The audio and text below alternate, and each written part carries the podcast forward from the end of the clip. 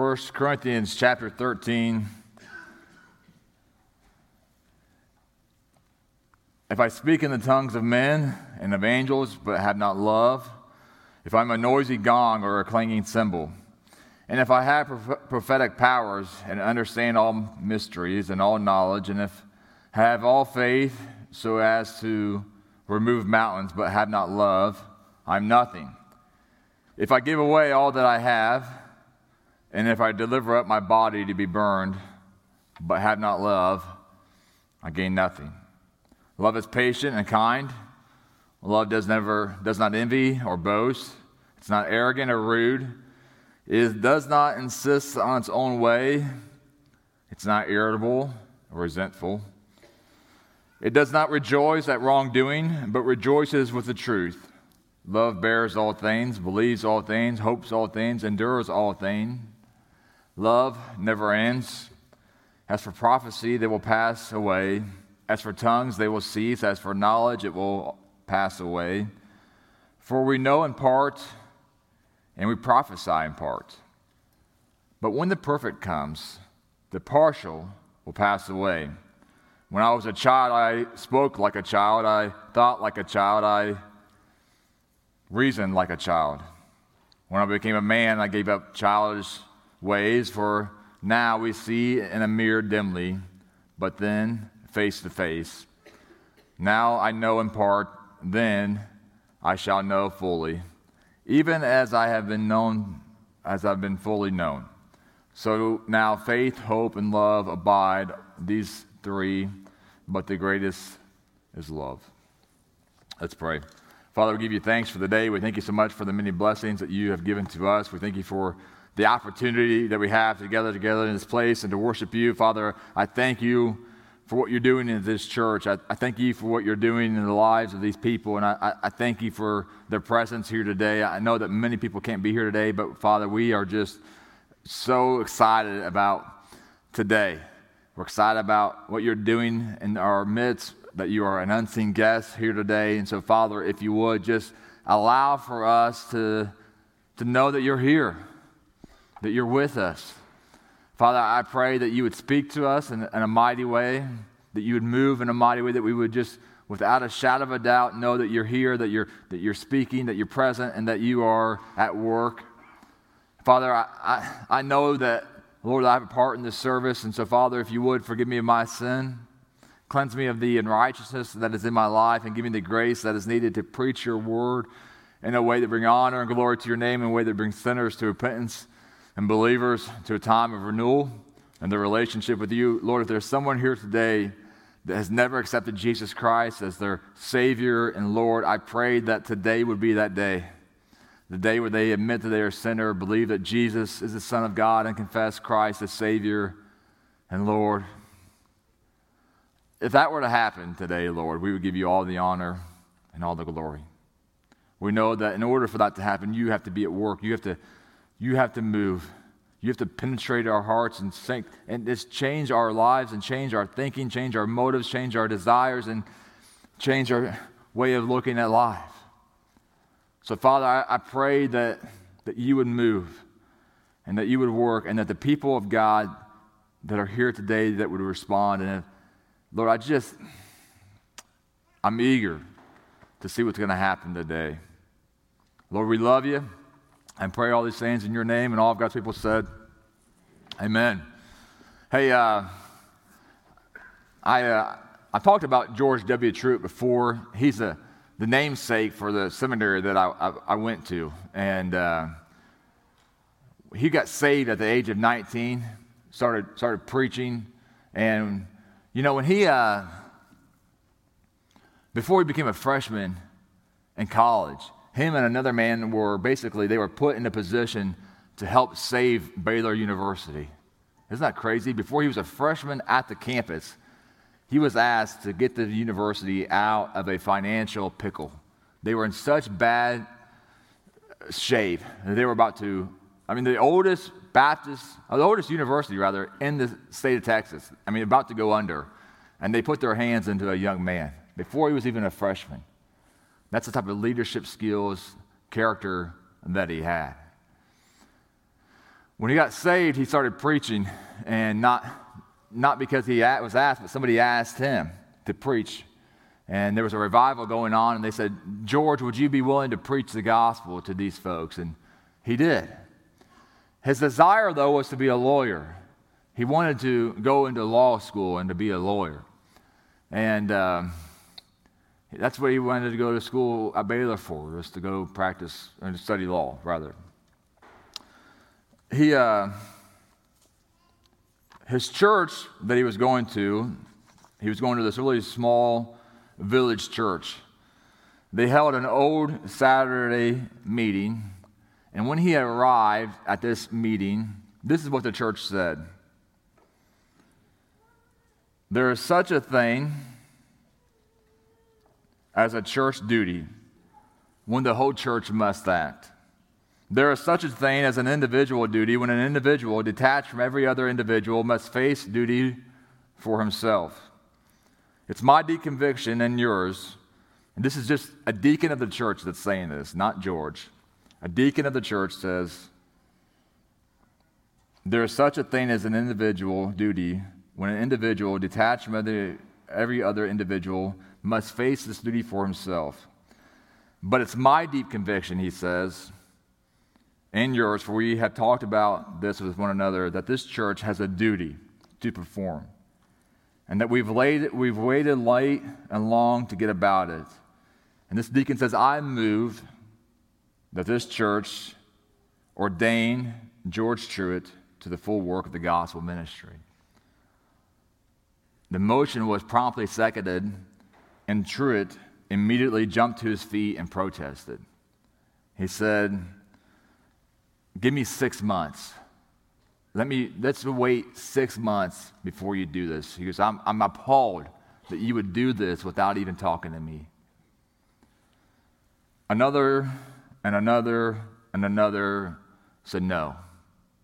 Each of them, with tears running down their cheeks, said, George, we have a deep conviction that you ought to be preaching. We won't wait six hours. We are called to do this thing now.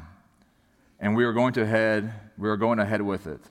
We are moved by a deep conviction that this is the will of God. We dare not wait. We must follow our convictions. You know, I, I share this with you for two. I, I mean, I just I'm, I'm just amazed that a church would feel so deeply about an individual, that they see the power of God on a man and say, listen, you, I mean, can you imagine just for a second if there was somebody in our midst that said, you know what, a, a young man, competent, well educated, said, I want to go be a lawyer, and that we would have the gumption as a congregation to say, no, you need to go into ministry. I mean, just think about that for a second.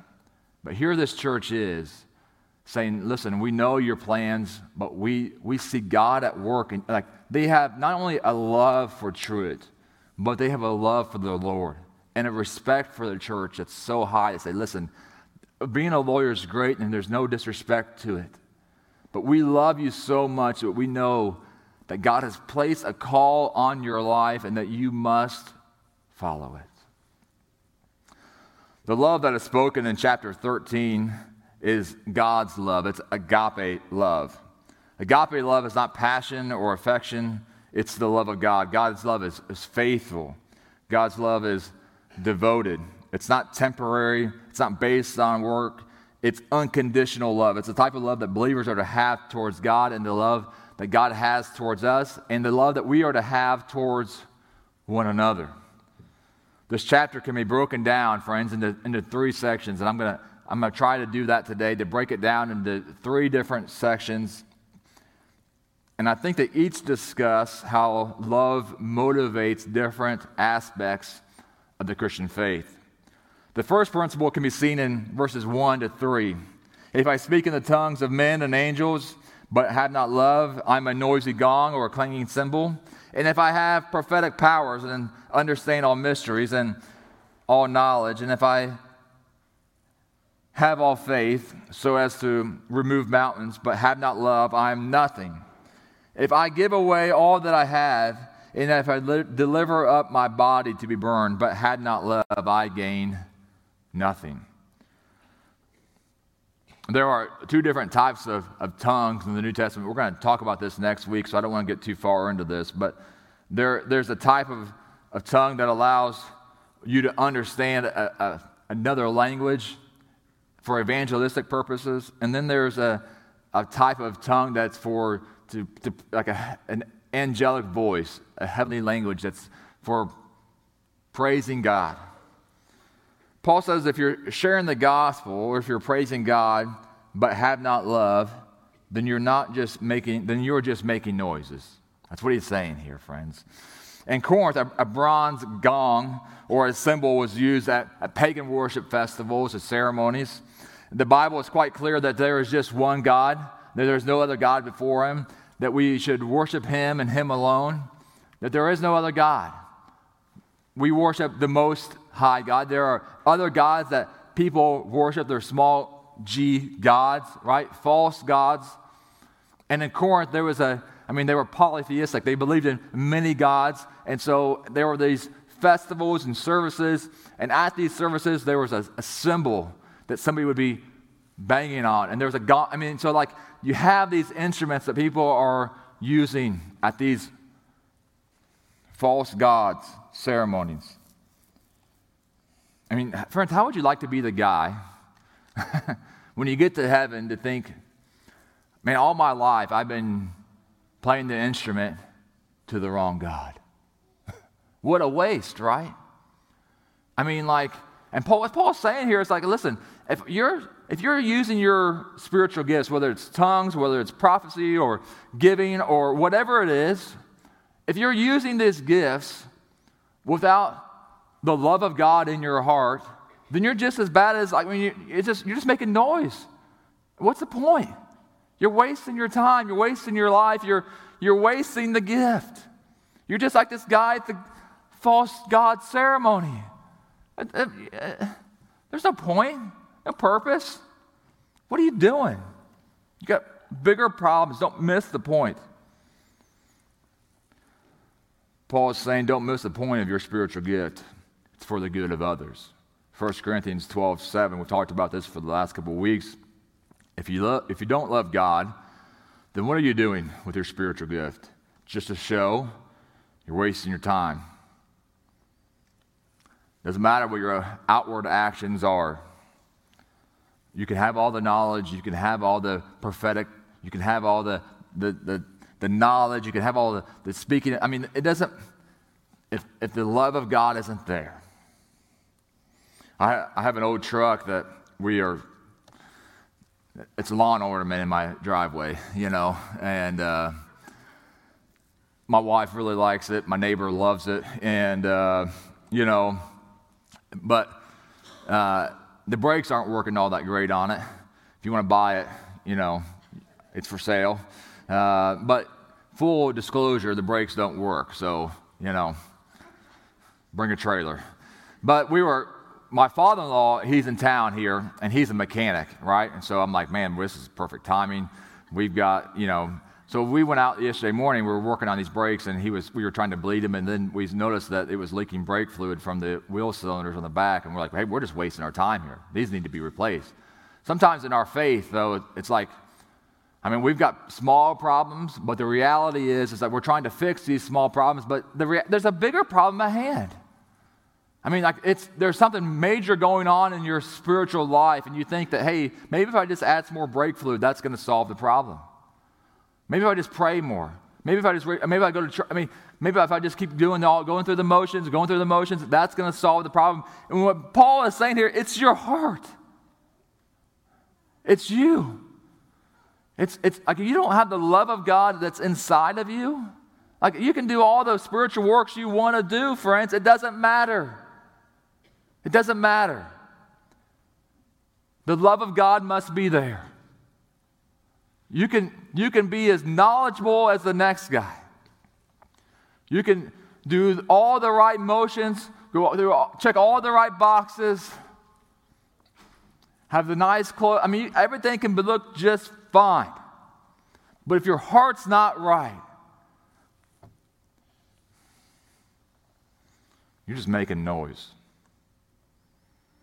Sometimes in our faith, there are bigger issues at hand. The second principle that we see in chapter 13, seen in verses 4 to 7 love is patient, love is kind, does not envy, does not boast, it's not arrogant or rude. It does not insist on its own way, it's not irritable or resentful. It does not rejoice at wrongdoing, but rejoices with the truth. Love bears all things, believes all things, hopes all things, endures all things. Listen to the attributes of the love of God that is, and, and how it should affect our relationships with other people. I mean, it's not supposed to be convicting, friends. I, but if it is, then you're not alone. Love is patient, kind, not envious or boastful, not arrogant or rude, not forceful, not going to fly off the handle, does not find joy in others' mistakes. I mean, friends, I mean, does this describe any of us? I mean, I mean, with the exception of Jesus Christ, has there any has there ever been a man that can just like, yeah, that's me right there. my my boys and I and uh, Ryan Stavig and his son, we went camping here a few weeks ago, and it was either one of two things: pouring down rain or like hundred degrees. And uh, you know, we went and I think it was the first week of June. I'm thinking, like, ah, if we go in July, it's gonna be really hot. Maybe it's not gonna be so hot here in June, but it was. It was like burning hot or pouring down rain. And when it poured down, we were tent camping. We're not like glamping, like some of y'all glamp. We were in a tent, roughing it, you know. And so, but it was, I mean, it was just it was raining, you know. And so when it rained, like the boys just they didn't have any problem in the rain, you know. But then when it started lightning, it got really like, oh, okay, let's get in the truck, you know. And so my sons, their shoes were just caked with mud. And uh, my, one of my sons, my youngest son, he like took his shoe to my center council and just did this.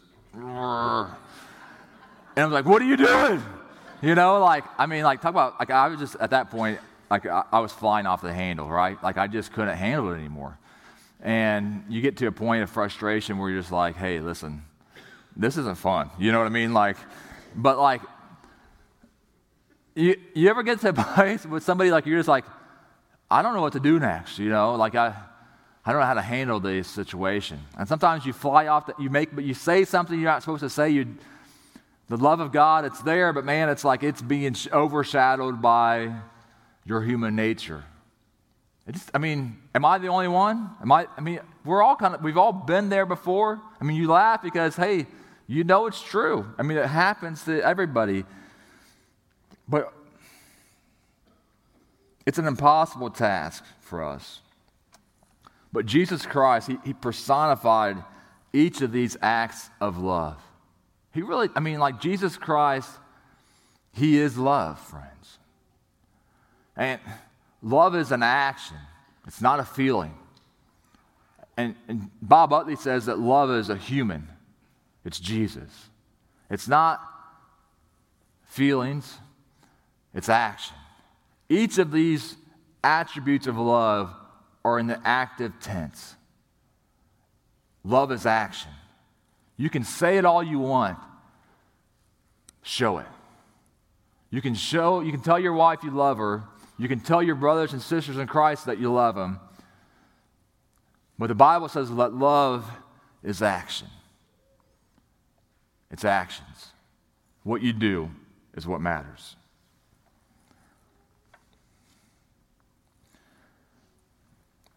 Let me say this. I, I do think that it's a, it is possible for us to do this through the grace of God.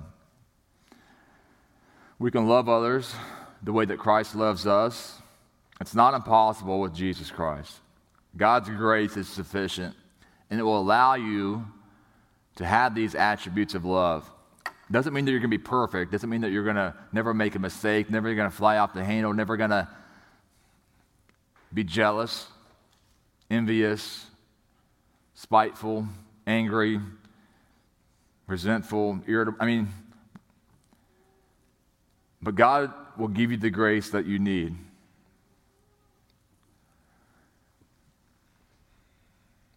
If you're here today and you're a Christian, then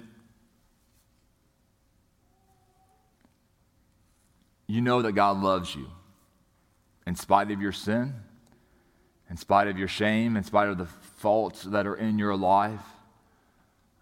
God love, God's love is unconditional, it's everlasting. Romans 8 tells us that nothing can separate us from the love of God that is in Christ Jesus, neither death nor life. No living thing can separate you from the love of God that is in Christ Jesus. That's where we say amen. I mean, that nothing can separate you, friends, from the love of God. And like, if, if you're here today and you're a Christian, you know that you're not perfect. I mean, let's just face it. I mean, you know what you do. You know your actions. You know your heart. You know the mistakes that you, the sin that's in your life or the, the sin that once was in your life. And in spite of all of that, God still loves you. Nothing can separate you from the love. I mean, if God loves you, in spite of all of that, don't you think it's possible that God will give you the grace that you need so that you can love other people in spite of their sin, in spite of their faults? in spite of all that's going on in their life, so that you won't fly off the handle when they do something dumb that affects your life? Don't believe me? Look at the third principle that we see in verses 8 to 13. The character of God, of God's family, is motivated by love. Love never ends. As far as prophecy, as for prophecies, they will pass away. As for tongues, they will cease. As for knowledge, it will pass away. For we know in part and we prophesy in part, but when the perfect comes, the partial will pass away. When I was a child, I spoke like a child, I thought like a child, I reasoned like a child. When I became a man, I gave up childish ways. For now we see in a mirror dimly, but then face to face. Now I know in part, then I shall know fully, even as I have been fully known. So now faith, hope, and love abide, these three, but the greatest of these is love.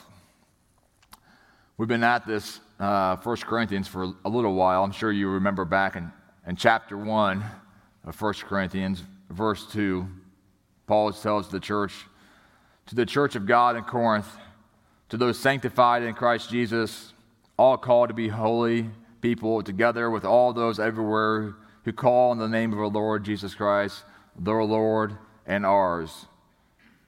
To those sanctified, he says.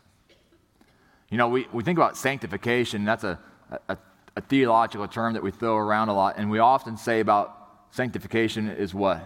It's a process. I read an article this week about sanctification, and it said that sanctification, it is a process, but it's also a position. And a position that we're all in.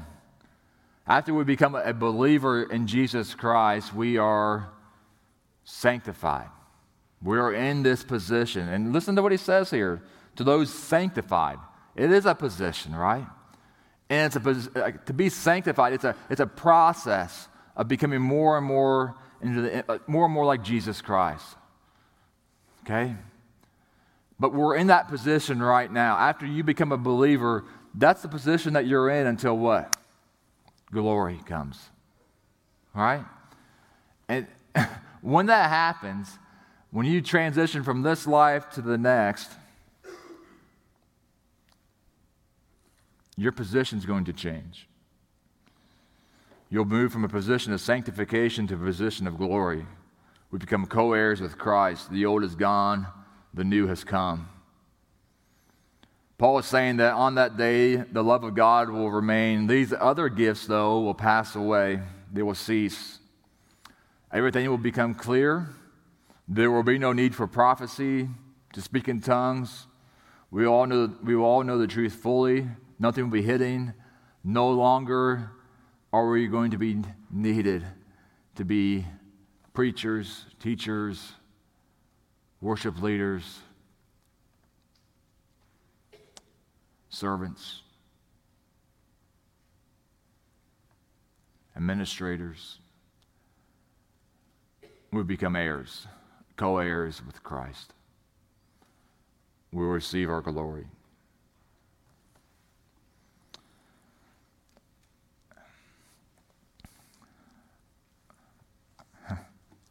I, uh,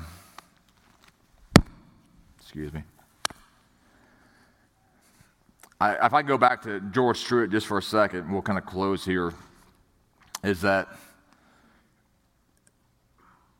George Truett, after he left school and graduated, he became the pastor of First Baptist Dallas and Dallas, Texas. He was actually nominated to be the pastor of this church without even putting his name in the hat. That's kind of crazy, isn't it? He pastored there for like 50 years. And uh, he, I mean, was behind, he was the main man, the main pastor behind the Sunday school movement in America. Brought the church to like 8,000 people. And uh, I think he averaged like 100 people being baptized every Sunday. I mean, every, every year, sorry, not every Sunday. That would be really impressive. Uh, but uh, he's, he said later on in his life that if, if, he goes, if, if God could give me a thousand lives, he goes, if God could give me, a, you know, at the end of my life, if I get to heaven, and God would say to me, You have a thousand lives to live. He said, There wouldn't be like one of those lives that I would choose to be a lawyer. He goes, There, he goes, there wouldn't be a single life that I would say, you know what, like I, I want to do something else besides the gospel ministry. He said, I mean, can you can you imagine living your life at the end of your life and say, man, I'm so just satisfied with the decisions that I've made with my life? I haven't wasted it. I haven't taken it and squandered it but I'm satisfied. I mean, isn't that just what we all want at the end of our life to say, man, I'm so happy with the decisions that I've made? Friends, if you're here today and you've never made a decision to follow Jesus Christ, I promise you this you're never going to regret it. If you come forward today and you put your faith and trust in Jesus Christ, it's not a decision that you're going to regret. It's not a choice that you're going to say, man, man, I, why did I make that stupid mistake? When you choose to follow Jesus, it's a, a life that is life giving. It doesn't spoil your life, it gives you life, it gives you purpose. And friends, you'll never regret it. If you're here today and you never accepted Christ, make a decision today to say, I need Jesus. I want to live for him. I promise you that you won't regret it. If you're here today and you are a believer and you've been living a life that just doesn't bring God honor and glory, friends, I, I want to give you a chance today to say, you know what, I, I need to make it a change. And, and there's nothing wrong with that. We all have in our life, I'm sure many of us, if not all, have taken time in our life where we've gone off path, we've backslidden, if you want to call it that. And friends, let me tell you something. You're not alone. 1 Corinthians 10 13, the, the sins of man are uncommon unto man. You, you're not alone. But take this chance. Don't waste this opportunity that God has given you to get right with Him today. Father God, we thank you so much for this chance that we have to hear a word from you. I pray, Lord, that you would give us this opportunity to hear a message from you, to hear a word from you. And I pray that even as we go into a time of invitation uh, and singing of a song, I pray, Lord, that you won't stop speaking to us, that we would move in such a way that we would hear you and know without a shadow of a doubt that you are speaking to us. And Father, I pray that your hands would be on your people, that you would just penetrate their hearts, sanctify their thinking, correct their desires, and allow for them to know without a shadow of a doubt your will for their life. And I pray that if there's an unbeliever here today, that today would be a time where they say, Lord, I need you. I, I want to give my life over to you. I, I'm tired of wasting my life. I'm tired of, of living for myself, but I want to live for you today. Lord Jesus, we love you. And I pray, Lord, that you would work and move in the hearts of these people today. In Jesus' name we pray, and all God's people said,